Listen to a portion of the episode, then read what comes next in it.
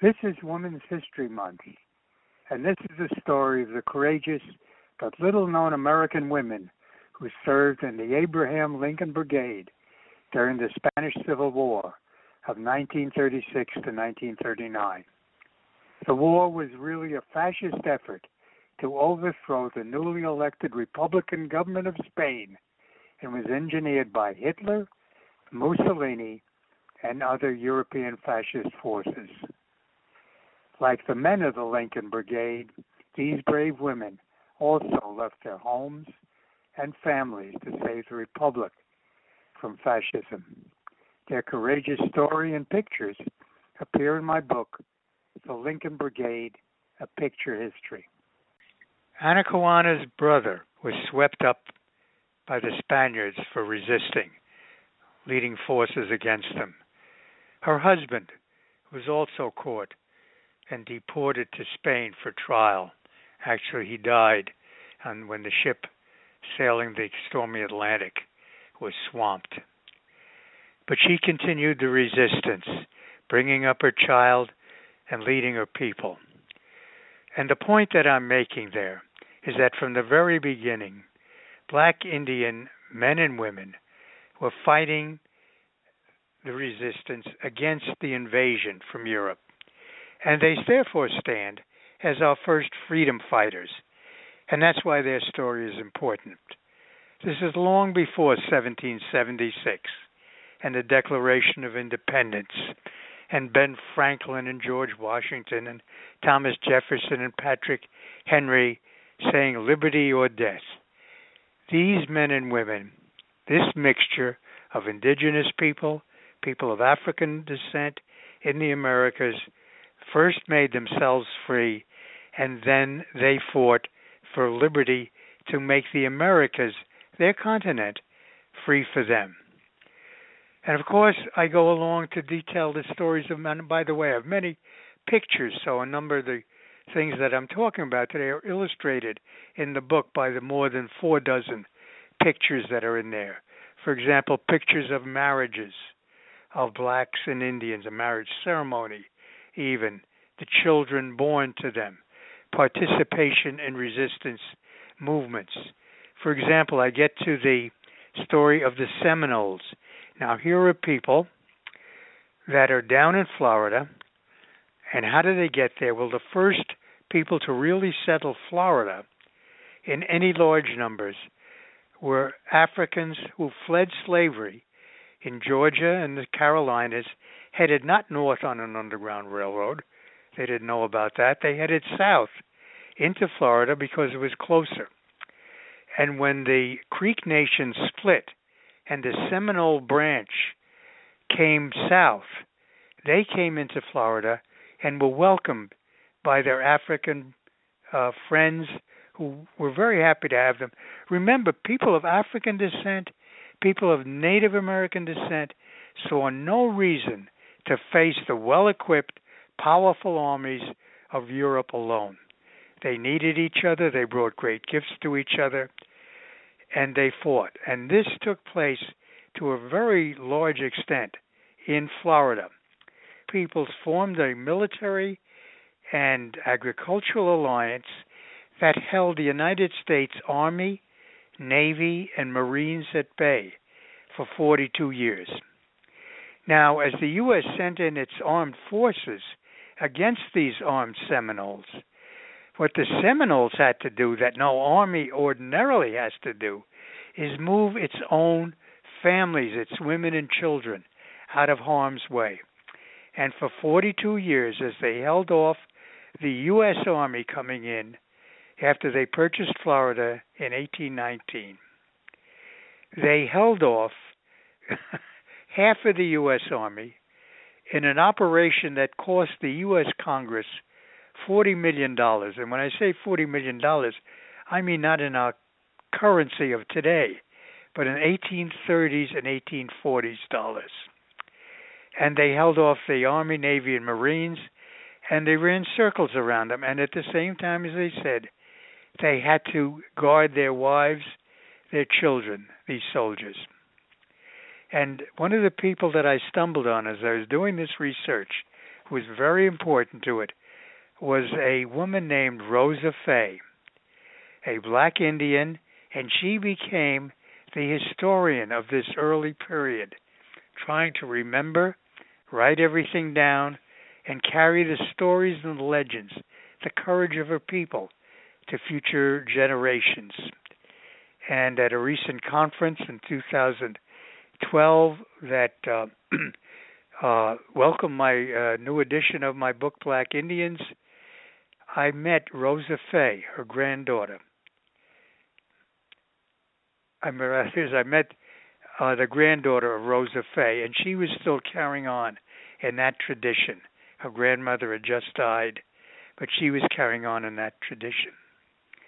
And another woman that I stumbled on at this point was Diane Fletcher. She joined the Kiowas, and I have a striking photograph of her standing in her Kiowa outfit and, uh, you know, very proudly asserting herself. I have engravings in California of black Indian men and women going back to 1846. And by the way, I and I have those in color. Another important figure, woman figure, in this black Indian history was a woman named Edmonia Lewis or Wildfire. And she was born in New York State and grew up and became a sculptor, a very famous sculptor okay, during before the period you talk before. About, uh, Miss Miss uh, Kat, could you just um, state how to identify these engravings if someone wants to order them? You know, so if you can say something, you know, slower. Something. I don't know how to identify them. You said you weren't putting them some, so I don't know where they are. Well, you know, when you mention I have engravings, I think that's a cue to our listeners to say, "Ooh, I would like to see that." And oh, then, I see. You know, but what do I you know tell what them? I mean?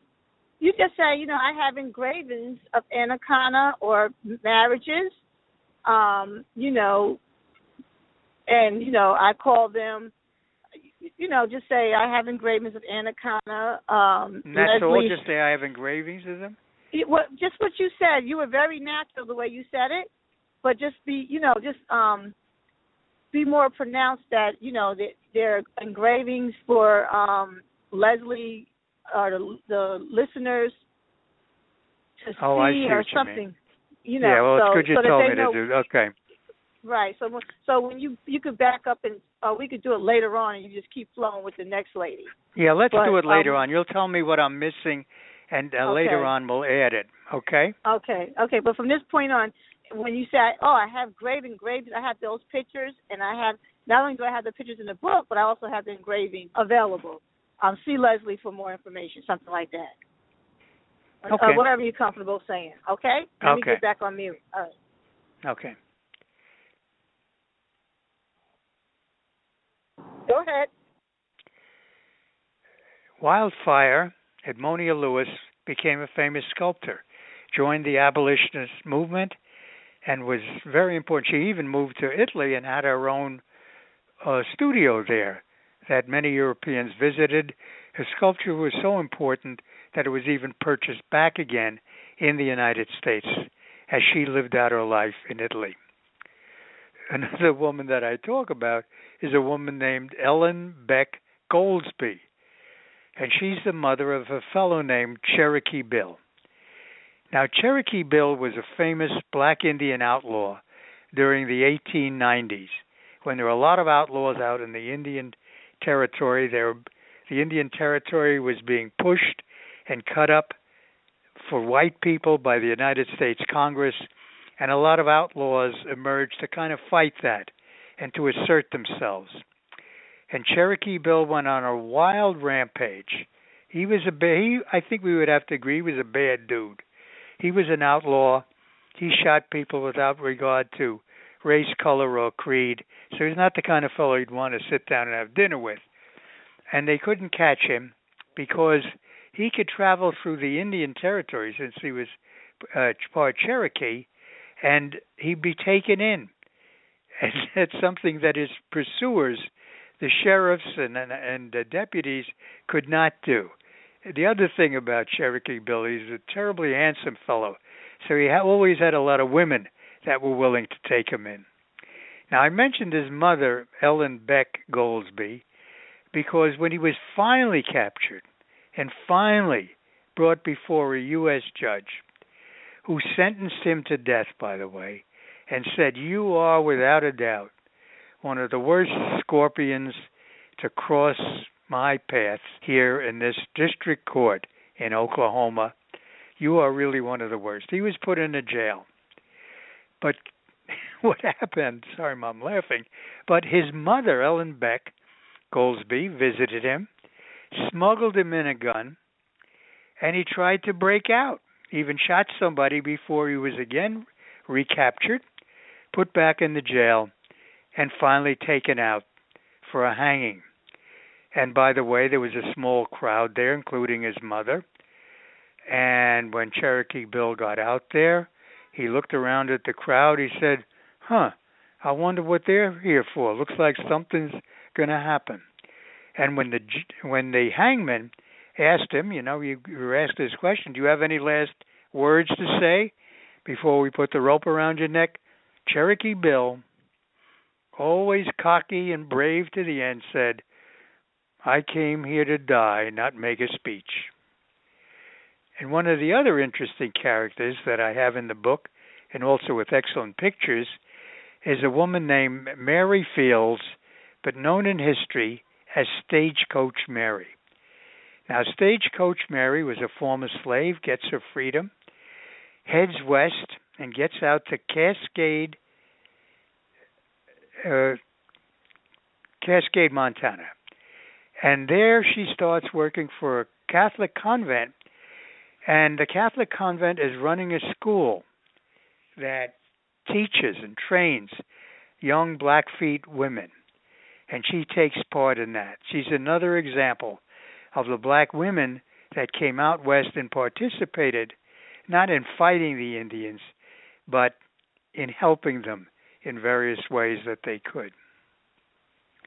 Another one that we see is Kitty Cloud. Kitty Cloud is a member of the Ute Nation, and she marries a black cowboy named John Taylor. And I have three excellent pictures of a marriage ceremony in the book. And the last one shows their child, Uterby and Uterby lived for a long time into the our century and became the historian and scholar of the Ute Nation. Now, the last person I wanted to tell you about that's really important in this Black Indian story is a woman named Lucy Gonzalez. Lucy Gonzalez was a mixture of African Indigenous American, and Hispanic. And she was born in Texas around 1854. And she was a slave in that she was born to enslaved parents. She was freed by the Emancipation Proclamation, and she never forgot her enslavement. It taught her a lesson you have to fight for your rights. We don't know quite how, but somehow she told us she saw the Ku Klux Klan in operation. And she was part of the resistance to the Ku Klux Klan as they tried to shut down any rights for free black people after the Civil War. She even married a man named Albert Parsons, who ran a newspaper out there in Texas called the Waco Spectator that took on the Klan. Albert Parsons was beaten a few times because he'd travel around in Texas campaigning for black politicians to get elected to office. And by the way, they were elected to office. In Texas, they're elected to the legislature, and in other states, they were elected to the legislature in 22. Black congressmen were elected to the Congress of the United States in that period between 1868 and 1900.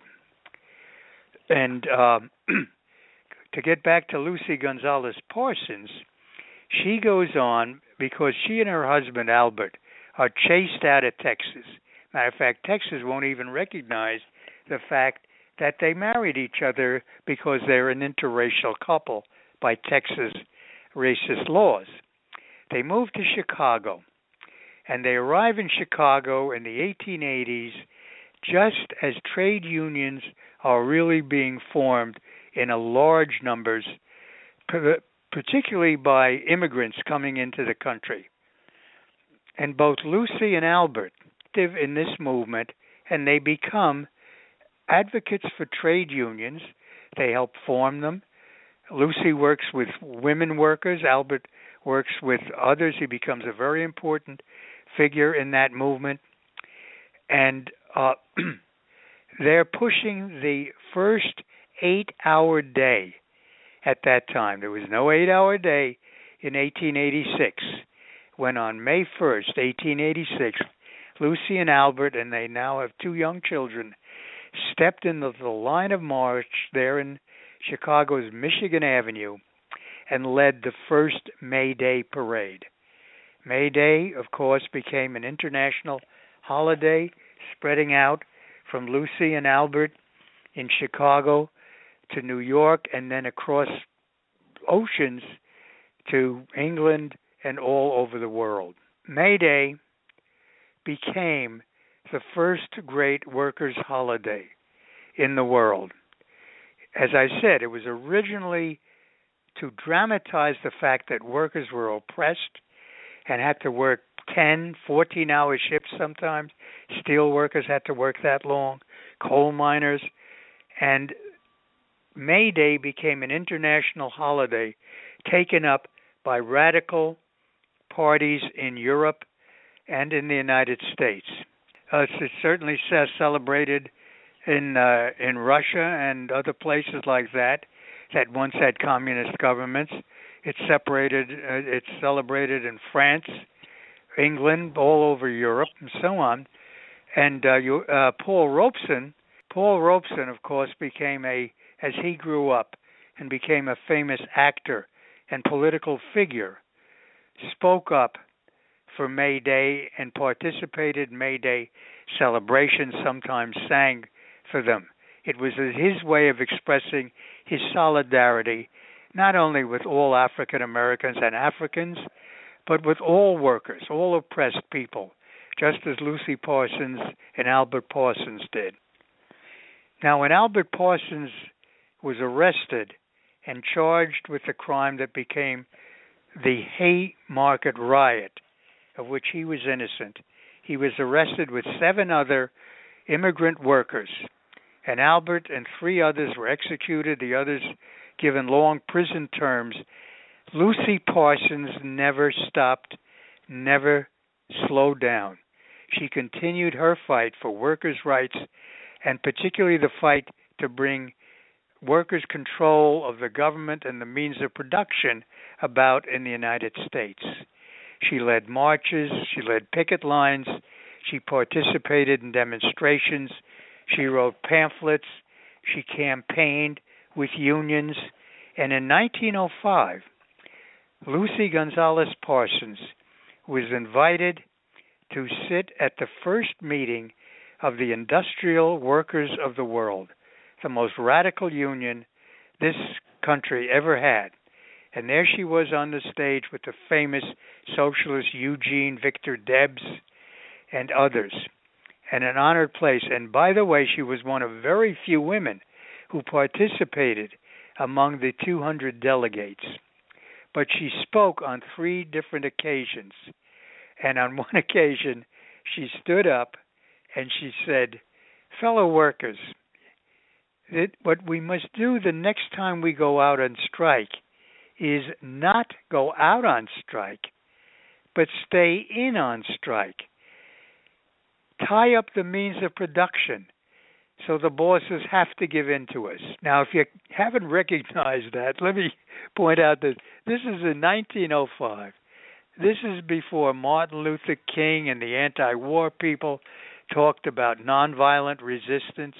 This is before Mahatma Gandhi in India was arrested for developing this theory of nonviolent resistance to injustice and authoritarian rules. And here's Lucy proposing the thing in 1905 to this group of radical workers.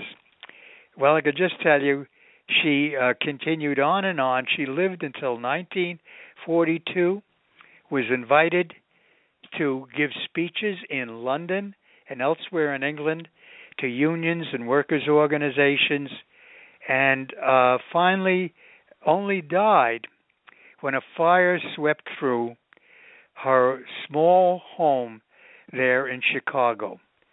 And it's interesting to note that she was considered so dangerous that even in death, the FBI and the state authorities, police swooped down, and before the embers of her house were hardly even put out in that fire, they gathered up all of her books and all of her writings, and they were never returned to her family or anybody else.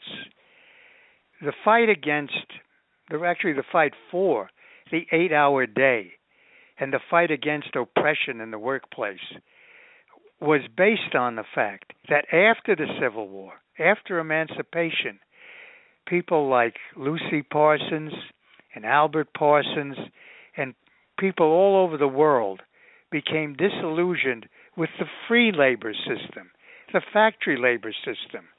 That's why they started off asking for the eight hour day. By the way, the eight hour day did not come to the United States for decades and decades after that. It only started to come in the 1930s and 40s. And that was because employers, although they were not slave owners and didn't see their workers as slaves, preferred a system that had them working in a bind that was as close to slavery as they could get because it maximized their profits. And of course, children were swept up in this. Little children forced into factory work. As a matter of fact, the heads of some corporations said this is good for them. It teaches them independence and how to earn a living. And of course, what it did was it deprived them of school. And what many of the children did is they carried signs when they protested saying, We want school, not having to work in factories. All right, Mr. Katz, um, let's give out your contact information and your last parting words. Okay. Uh, my contact uh, people can get to my material at williamlkatz.com. I have a whole slew of essays there, often accompanied by my pictures, which I'm very proud of, and can read about my books like such as Black Indians or the Black West or the Lincoln Brigade or other things. Uh, and I'm, you know, very happy to be on your program anytime because you're trying to spread the truth, and heaven knows we need that a lot. Got that right. All right, so that is our show for tonight, and we will see you guys again. Uh, hopefully this Thursday night at eight o'clock. Again, you can listen to our archives on iTunes at www.blackhistoryuniversity.